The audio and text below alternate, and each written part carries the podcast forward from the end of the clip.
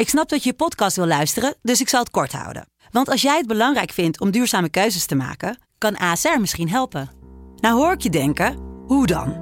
Nou, bijvoorbeeld bij het duurzaam herstellen van schade. Of de premies die we beleggen volgens ons duurzaam beleggingsbeleid. Dat bepaalt waar we wel en juist niet in investeren. Wil je meer weten over welke duurzame keuzes ASR maakt? Ga dan naar asr.nl/duurzamekeuzes. ASR doet het. Zo, dan kan je nu lekker naar je podcast luisteren. Joost Klein is gonna represent Who the fuck is this guy? Joost Klein is een veelzijdig man. Rapper, muzikant, netwerker, stijlicoon, marketeer, wereldbestormer, schrijver. In de podcast Joost Klein, 12 points, belichten we het fenomeen Joost aan de hand van 12 punten. Joost Klein, 12 points. Joost Klein, 12 points. Vandaag in de M&M Podcast. Ja, grote bedrijven met slechte service zijn er al genoeg.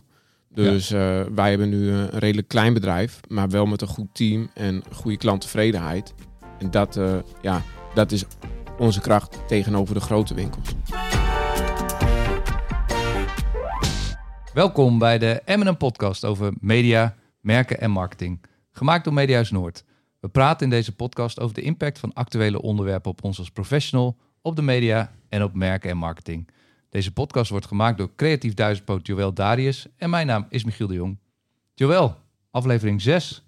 We zijn er weer. Leuke aflevering, staan we te wachten, want het is een verlengde van de vorige aflevering. Ja, voor wie dat niet gehoord heeft, dat ging over mobiliteit. Ja, klopt. We hadden een gesprek met Ingeborg van Groningen Bereikbaar. En we gaan het nu hebben ook weer over mobiliteit en dan in dit geval met iemand die actief is als ondernemer. En die handelt, verkoopt en die repareert de tweewielers. Ja. Leuk, daar gaan we het straks over hebben. Voordat we daar naartoe gaan, zijn er dingen die er zijn opgevallen afgelopen tijd? Ja, in aanloop naar dit gesprek ga je natuurlijk dingen opzoeken. Dan ga je dingen lezen. Wat me opviel afgelopen week is dat ik zag dat er een fietsenbedrijf genaamd de Veloretti, die ik ook al een tijdje volg.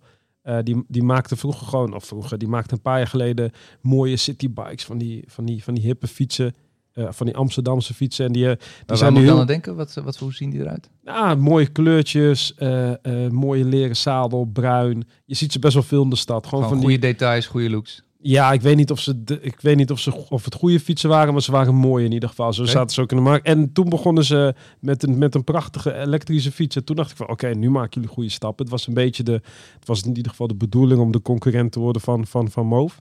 En toen las ik vorige week dat ze zijn overgenomen door Pon. De Pon? Ja. Het grote autobedrijf. Ja, van VW, Audi. Bosch. Inderdaad. En dat ze hebben overgenomen. Dus ik vond het een hele interessante. En ik dacht van oké, dat is interessant. Gaan die twee werelden nu echt samensmelten. Ja. Ja, en je had een paar weken geleden had je ook de overname van de grote fietsenzaak hier vlakbij. Belga fietsen. Ja. Op het Zonplein. Ook overgenomen door een autobedrijf. Door Broekhuis. Ja.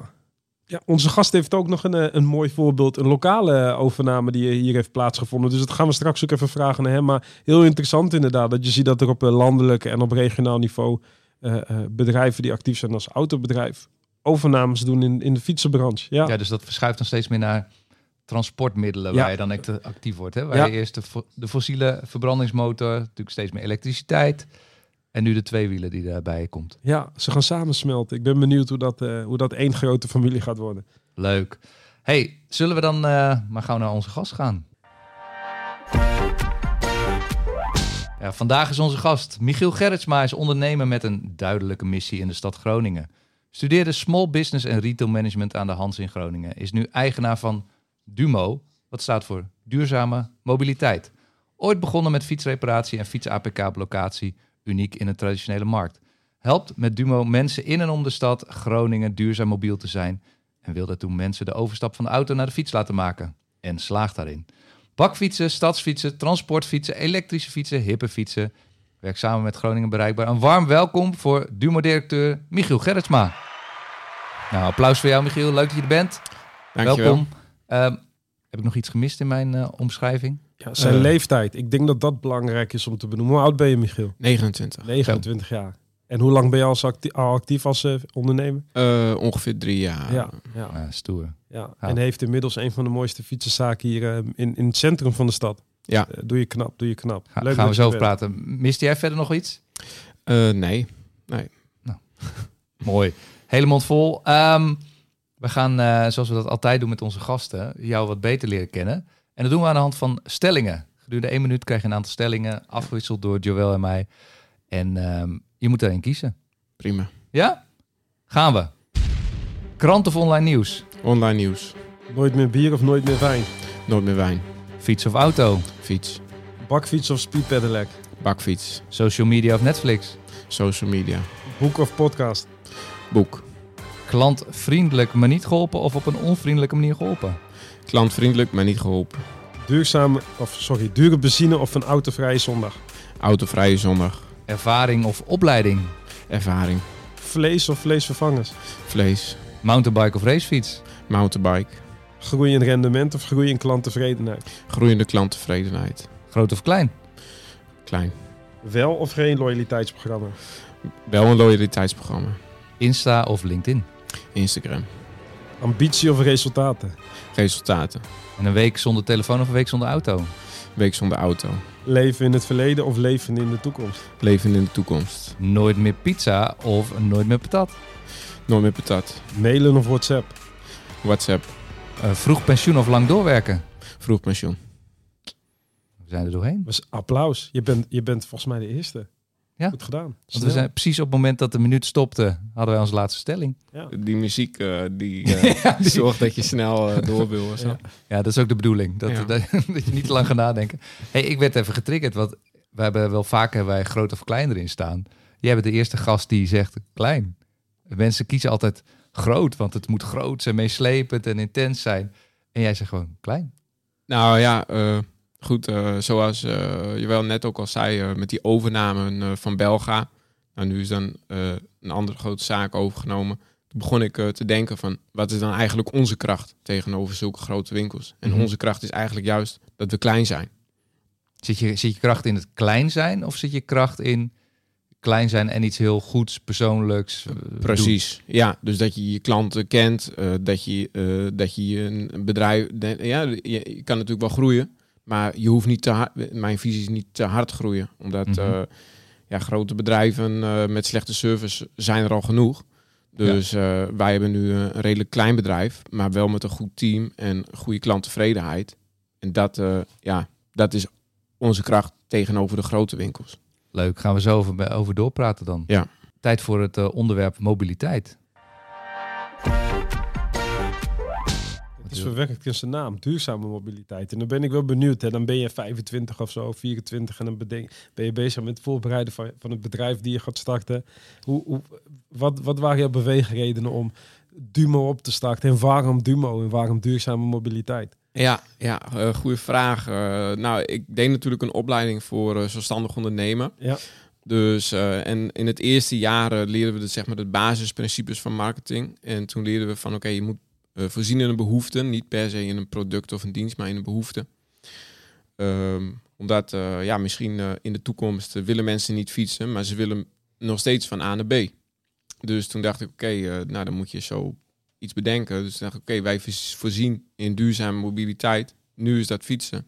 Maar wie weet is dat over 15 jaar wel iets anders. Ja, zou het dan kunnen zijn dat Dumo iets heel anders doet? Nou, daar ga ik niet vanuit. Maar je ziet het nu ook met die autobedrijven die nu ook in de fietsen stappen. Ja, als mensen in een ander vervoersmiddel verkiezen. Als mensen fietsen in één keer gevaarlijk vinden of stom of wat dan ook, dan kun je wel proberen fietsen te blijven verkopen, maar dan werkt het niet. Nee. Ik ga er niet van uit hoor, maar zodoende is een beetje het idee ontstaan. En toen wou ik een naam hebben die iedereen kan uitspreken, die makkelijk te onthouden is. En toen dacht ik, Dumo. Dus dit heb je bedacht op, je zat toen op de Hanze? Ja, toen zat ik nog op de Hanze. Ja. En toen heb je toch besloten om ook gewoon je handen vies te maken, want jij repareert ook gewoon echt zelf fietsen. Klopt, ja. Ja, hele interessante stap. Hoe is dat gekomen? Had je al een achtergrond in als fietsenmaker? Ja, dat had ik al eigenlijk vanaf kinds af aan al. Ja. En ik wou niet per se fietsenmaker worden, maar ik wou wat voor mezelf beginnen. Want daar was ik ooit dan voor naar school gegaan.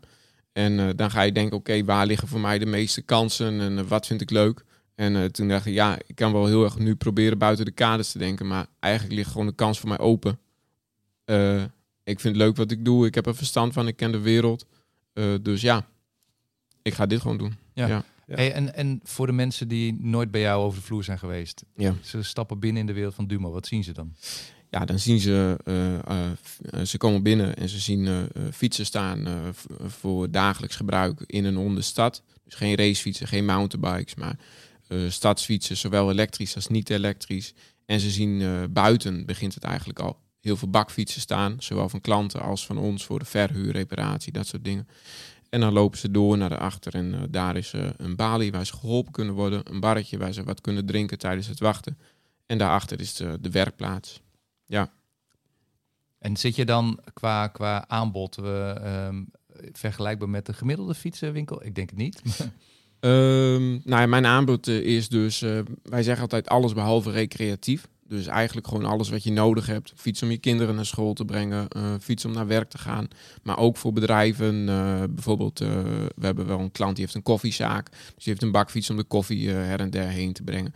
Dat soort dingen ook. Ik was 10 minuten geleden was ik bij schoonmaakbedrijf Effectief. Die hebben ook een paar bakfietsen waarmee ze naar de portieken gaan en die schoonmaken. Dat soort dingen. Dus eigenlijk ja, noodzakelijk gebruik. Omdat dat is onze idee, ja. Zeg maar. En de merken? Gazelle, Batavus? Nee, niet die merken. Waarom niet? Wij proberen eigenlijk een beetje een niche te zoeken. Gazelle en Batavus, dat zijn vaak merken wat over grote aantallen gaat. En, en wat ook al op heel veel plekken verkocht wordt.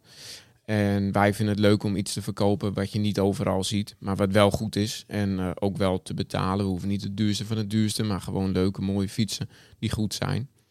En wij houden van tevreden klanten. Dus als wij met een merk in zee gaan en we zien dat ze toch best vaak kapot gaan, stoppen we ermee en zoeken we wat beter, zeg maar. Hoe belangrijk is de kracht van een merk op dit moment in de fietsenbranche? Vroeger stond Gazelle, Batavus, dat stond ook voor een bepaalde, voor de Nederlandse kwaliteit. Klopt. En jij kiest ervoor om andere merken te verkopen in je winkel. Ja.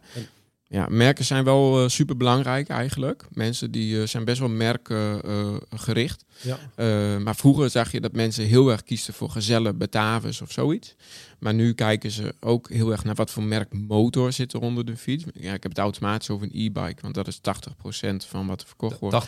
80% is echt e-bike? Ja.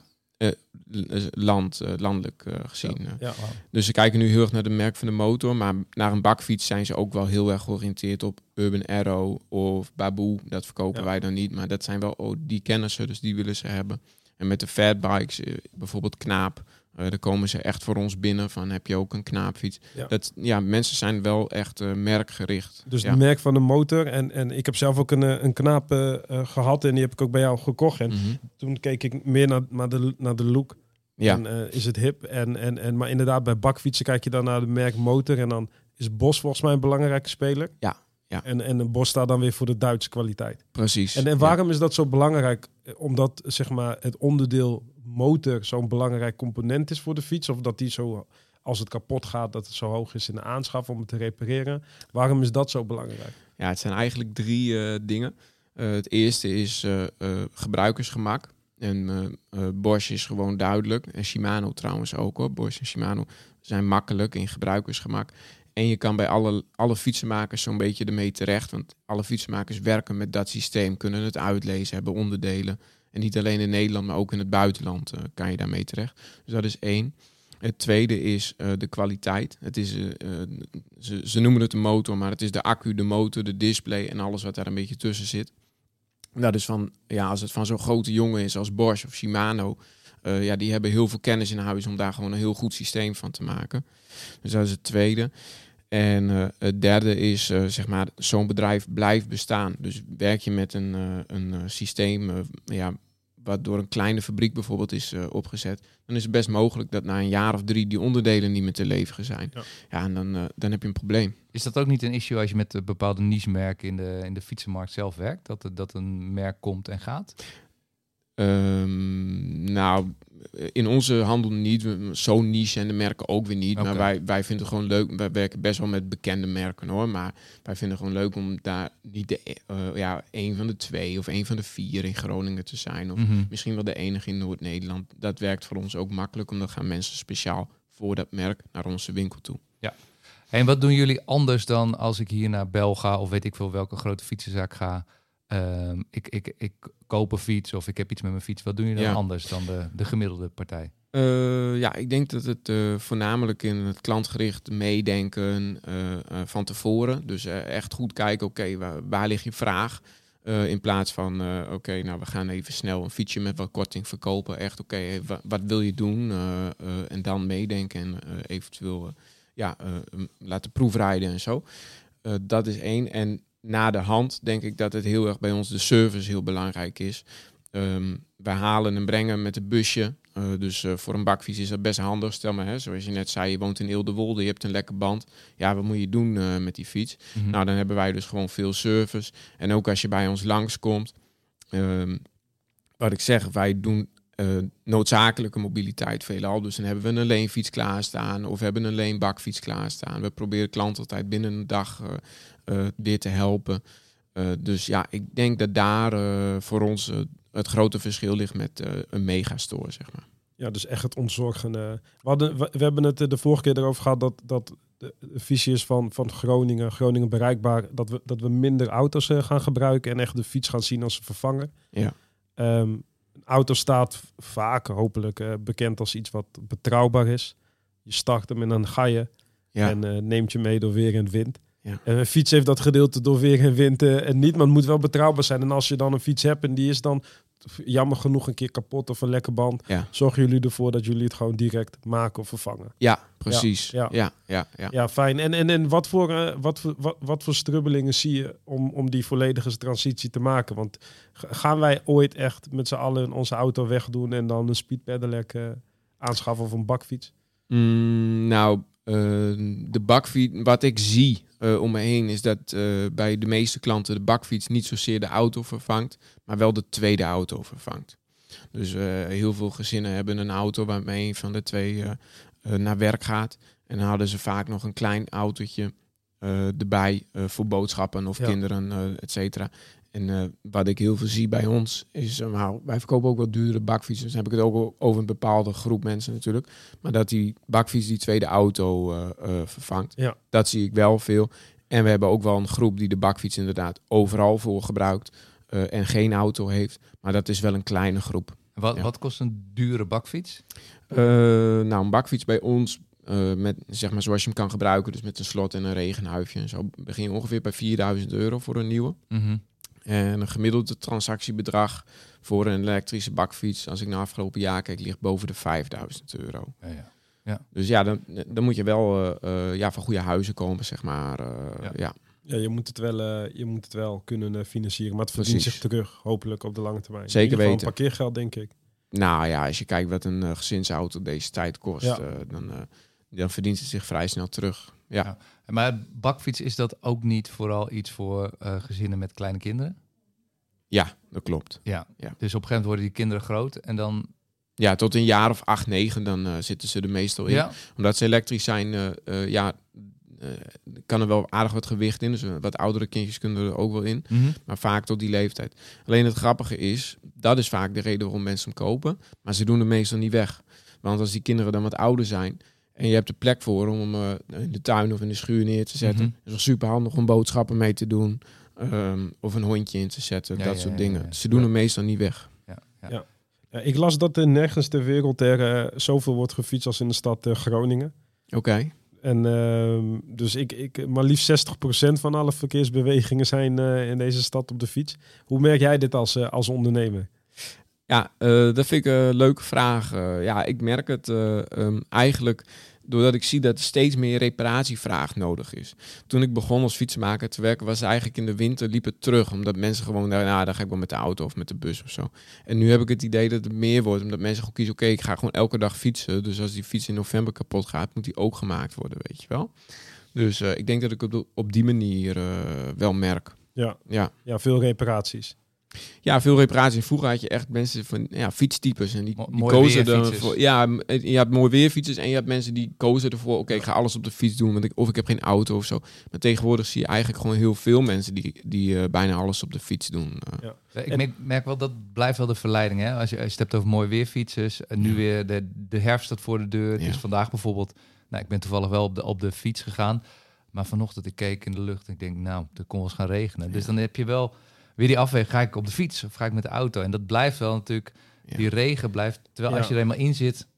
Ja, ik denk wat iets meer moet gaan gebeuren is dat goede jassen erbij worden verkocht. Want ik heb dus een goede jas gekocht. Die dus wel wind doorlaat en die wel dus transpiratie... Ben je fiets aankoop? Nee, dat niet. Omdat ik ben gaan wandelen gedurende, zeg maar tijdens de pandemie, gewoon gewoon, ik was er klaar mee om thuis te zitten. Dan ga veel wandelen, koop even een goede jas. Ja. En die heb ik gekocht dan bij een bekende outdoorwinkel hier in de stad. En dat is dus echt een jas die ze dan gebruiken om de bergen te lopen. Maar dat is gewoon ideaal. Als je dan op de fiets zit, je doet je capuchon op, merk je dus gewoon helemaal niks. Dan van ja, tuurlijk het is regen, het niet zo fijn, het regent, maar je hebt er gewoon niet meer zoveel last van. Dus ik denk dat die twee werelden veel meer samen moeten gaan. En nu zie je bijvoorbeeld ook dat veel van die, ik weet niet, Gore-Tex. Ja. Dat er veel Gore-Tex schoenen worden verkocht. En dat van die outdoor merken die voorheen alleen in de Bever, et cetera, te koop waren. Dat die gewoon hip beginnen te worden. Ja. En dan heb je eigenlijk helemaal geen stress meer. Dan kan je gewoon op de fiets zitten. Ja. Dus zie jij dat ook? Ja, dat zie ik wel. Maar dat zijn inderdaad mensen die ervoor kiezen. Oké, ik ga elke dag fiets gebruiken. Die gewoon een goede outfit scoren. Wij hebben ze niet. Verkopen het niet, omdat die outdoor winkel die je net zei, ja, die heeft er zo'n ruim aanbod in, dat we gewoon zeggen, oké, ga daar maar heen. Jij doet helemaal geen kleding. Ja, wij hebben regenjassen van Mayum. Die kan je over je stuur heen hangen. En als je dat is een soort poncho, CQ regenjas. Dus dat doen we wel, maar het is voor ons een beetje moeilijk om dat erbij te doen, omdat het zo'n wereld op zich is. Maar het helpt inderdaad wel. Ja. En wat ook wel grappig is, ik weet zo niet wie het is, maar er is een man in Drenthe en die is op zijn website gaan bijhouden. Die fietst elke dag 6 kilometer naar zijn werk toe. En die is op zijn website gaan bijhouden hoe vaak die nou per jaar echt nat regent. En het waren maar 20 dagen op een heel jaar of zo. Dus in je hoofd is het vaak erger dan het klopt. Echt is. Ik had een keer gelezen dat volgens mij maar 16% van de dagen per jaar dat het regent in Nederland. En dan moet je dus ook op dat moment ook toevallig dan... precies, op dat moment gaan fietsen. Dus het volgens mij valt er wel mee. Het is ook iets wat tussen onze oren... zitten. Dus oké, jij merkte dus wel als ondernemer dat we in een grote stad zitten met veel fietsers. Maar er is ook heel veel gedoe ook bij jou. Op de vismarkt zie je, mag je niet meer parkeren. Ja. En je ziet dat er best wel veel problemen zijn nu met waar je fiets mag zetten. Parkeergarages waar een bakfiets niet in kan. Diefstal van bakfietsen. Diefstal van accu's hoor ik nu veel. Zijn dat van die thema's dat je zegt van maar daar moeten we nu wel ook oplossingen voor bedenken?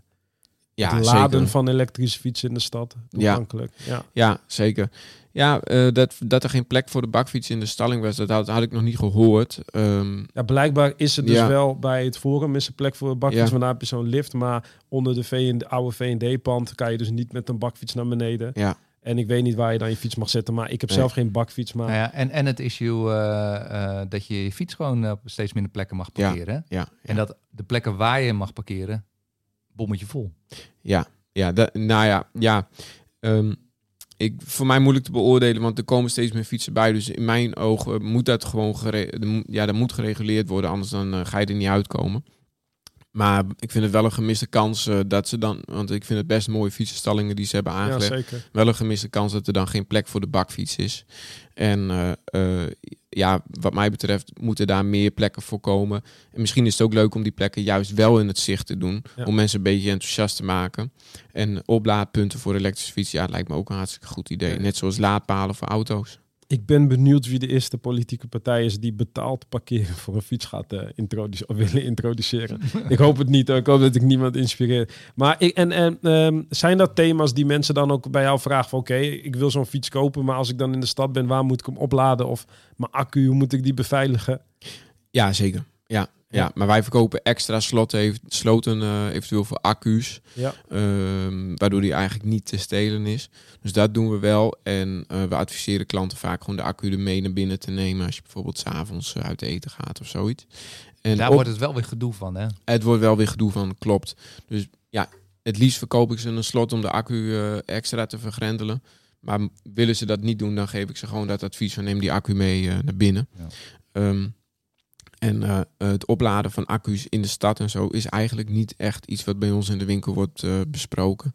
Vaak is de accucapaciteit, vinden ze hem gewoon goed genoeg om 1 dag mee te fietsen. Ja. Hey, en als je nou kijkt naar de wat grotere bewegingen die aan de grondslag ligt, die wil uiteindelijk de mensen van de auto of uit de auto krijgen en in op de fiets. Mm-hmm. Lekker laten bewegen en zelf zo naar de stad gaan. Wat zijn daar de dingen die we daar wel in moeten doen en die we daar niet in moeten doen? Hoe krijgen we dat als maatschappij voor elkaar? Dat is een wat grotere vraag, maar heb je daar een idee over? Ik denk eigenlijk dat we heel goed op weg zijn. Maar ik denk dat ook eigenlijk toch even terugkomen op het parkeren van de fiets. Wat een super groot voordeel is aan een fiets. Als je in de omliggende buurt hier in Groningen woont en je wil even naar de markt of je wil even naar de Douglas. Hoe fijn was het eigenlijk altijd? Je gewoon je fiets pakken, je zet hem voor de deur, je gaat even naar binnen en je bent weer weg. En eigenlijk dat is een super groot voordeel van een fiets. Ja. En ik hoor ook best wel veel klanten van mij dat ze dat nu irritant vinden. En ook al wel fietsen verdwenen zijn. Omdat de gemeente ze echt binnen 5 minuten weghaalt. Dus ik denk eigenlijk dat we die voordelen van die fiets op die manier, dat het snel en gemakkelijk is, dat we die moeten behouden om het aantrekkelijk te maken. Mm-hmm. En als er straks net zo'n gedoe wordt om je fiets ergens te parkeren, als om je auto ergens te parkeren, dan maak je het minder aantrekkelijk. Voor de rest denk ik dat de gemeente of de overheid heel goed bezig is met allerlei subsidieregelingen en dat soort dingen om de fiets aantrekkelijker te maken. Groningen Bereikbaar was hier net nog, is er ook goed mee bezig. En de auto, ik weet niet of de overheid wat de overheid dan doet, maar het wordt gewoon steeds minder aantrekkelijk met dure prijzen en dat soort dingen. Ja. Dus ik denk dat we in die zin al op de goede weg zijn. Maar ik denk dat we fietsen ook aantrekkelijk moeten houden. Er wordt wel eens gespeculeerd over een kenteken voor elektrische fiets, helmplicht voor elektrische fiets. Ja, ik denk als we dat gaan doen, dan wordt het weer een stuk minder aantrekkelijk. Het zijn kleine dingen misschien, maar ik denk dat gemak, zeg maar, nu met die fiets, zowel voor de branche als voor de gebruiker moeten blijven. Als ik kentekens moet gaan voeren op elektrische fietsen, dan wordt het veel meer werk, moet het veel duurder worden. Mm-hmm. Wordt allemaal heel ingewikkeld. En voor klanten ook, moet er een verzekering bij. En met helmplicht net zo. Dus ik denk dat de overheid dat soort dingen vooral niet moet doen. Ja, want nu zijn er best wel veel... nu profiteren fietsenwinkels denk ik straks ook van de regeling dat je op de snorfiets een helm moet dragen. Ja.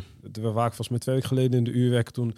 waren er ook 2 jongens bij die ook een Vespaatje hebben... en die gaan nu een Vespa verkopen, omdat ze geen helm op willen. Dus gaan een elektrische fiets kopen. Dus daar profiteert jullie branche nu van. Ja. Maar dat verdwijnt, denk je, straks als we ook een helm op moeten op een elektrische fiets.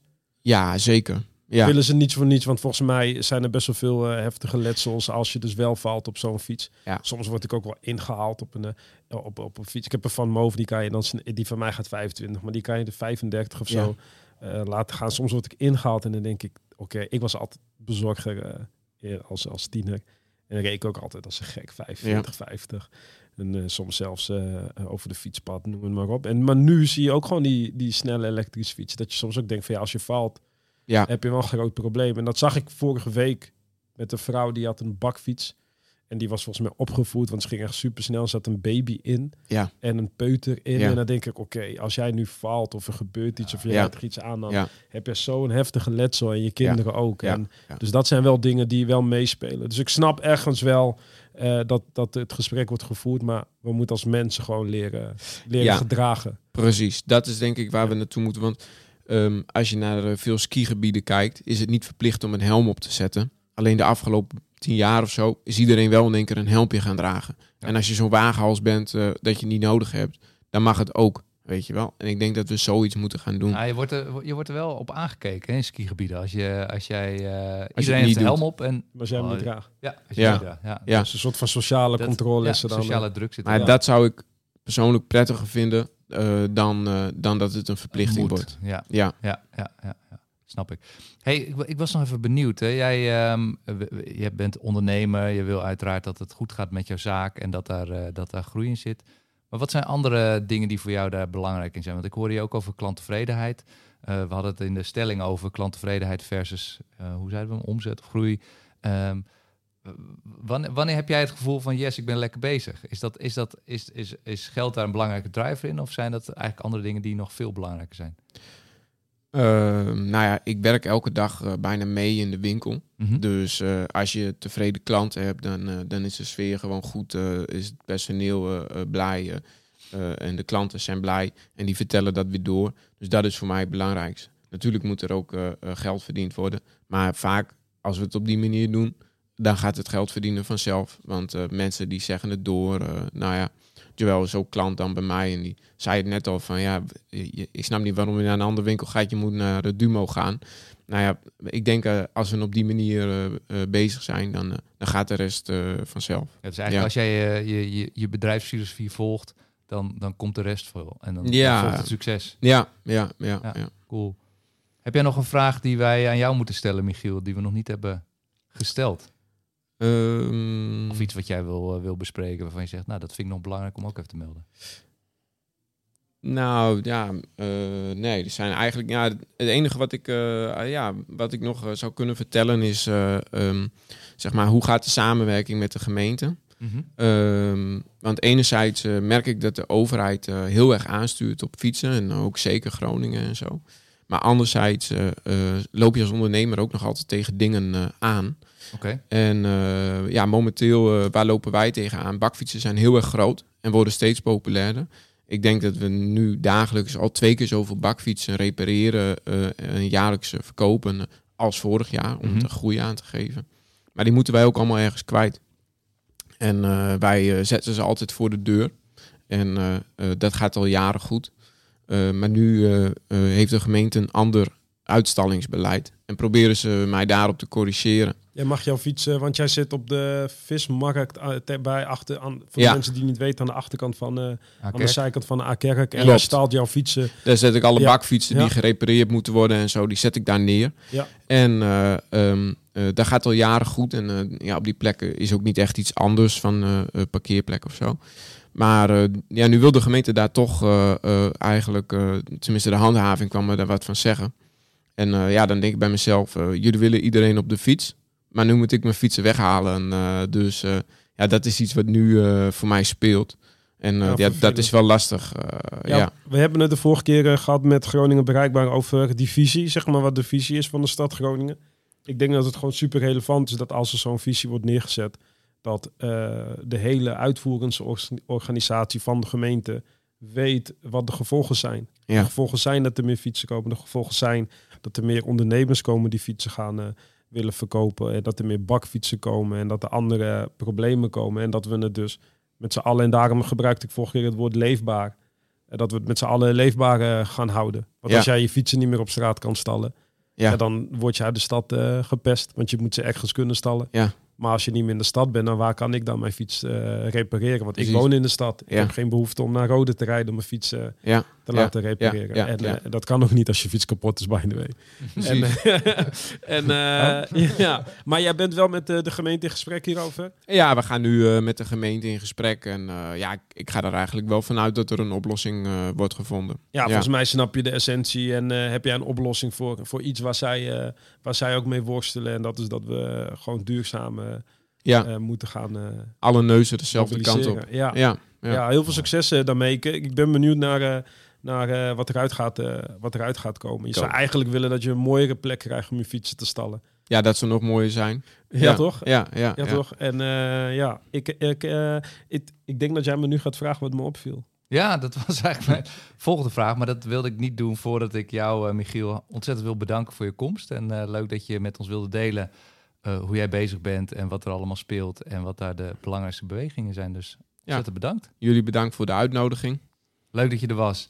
Joël, de vraag. Ja, wat is jou opgevallen? Ja, sowieso vind ik het interessant om te kijken naar hoe hij zijn merk heeft neergezet. En toen ik hoorde dat Dumo stond voor duurzame mobiliteit, kreeg ik een glimlach. Ik kwam er volgens mij pas een jaartje daarna achter dat ik je kende. Dacht ik, zo simpel. Dit is je visie, duurzame mobiliteit. Dit is je merk, Dumo. Het zit gewoon in je naam. Het zit in je naam, het zit in je DNA. Ik vind het ook heel fijn om te zien dat je gewoon met de juiste selectie van fietsen en de juiste service mensen het ook praktisch maken om ook die stap te nemen. Want ook ik wil heel graag die stap maken. Maar ik vind het ook moeilijk. Want een auto geeft me ook heel veel dingen die ik heel fijn vind en comfortabel. Ja. En heel veel succes daarmee. En dat viel me op. Ja, wat mij heel erg opviel was ook, en dat hoor je niet heel vaak, de kracht van klein. Dus niet die ambitie hebben om straks die megastore te hebben waar je alles maar kan kopen, wat los en vast zit en een beetje halfbakken service te bieden, omdat het niet meer persoonlijk is, omdat het te groot is. Dus blijf bij waar je goed in bent en zorg dat je daar gewoon elke dag voor gaat en je klanten glimlach bezorgt. Ja, en nog iets wil ik ook vertellen is, je hoort vaak discussies over dat we meer mbo'ers nodig hebben, omdat dat zijn de handjes. En jij hebt mbo denk ik gedaan en daarna hbo. En uiteindelijk heb je er ook gewoon voor gekozen om gewoon in de basis gewoon het handenwerk ook te doen. En letterlijk ook gewoon je handen vies te maken. Je hebt volgens mij nu nog steeds smeer op je handen. En dat is denk ik ook wel wat we nodig hebben. Is dat we gewoon het handenwerk gewoon veel meer aandacht gaan geven. Ja. Want dat hebben we nodig om die volledige transitie te maken. Ja. Ja. Leuk. Hey, wij zeiden het eerder al, maar we willen eigenlijk nog een derde aflevering maken in dit tweeluik. Dus het wordt een drieluik over mobiliteit. Ja, 100%. We kunnen de auto niet vergeten. Nee. Dus wij gaan volgende keer een gast uitnodigen op het gebied van auto's. Ja. Dus ook daar gaan we dan nog aandacht aan besteden.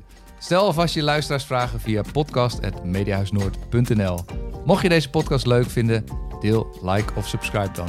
Je vindt ons op mediahuisnoord.nl en de bekende podcastplatformen. Bedankt voor het luisteren en tot de volgende M&M Podcast.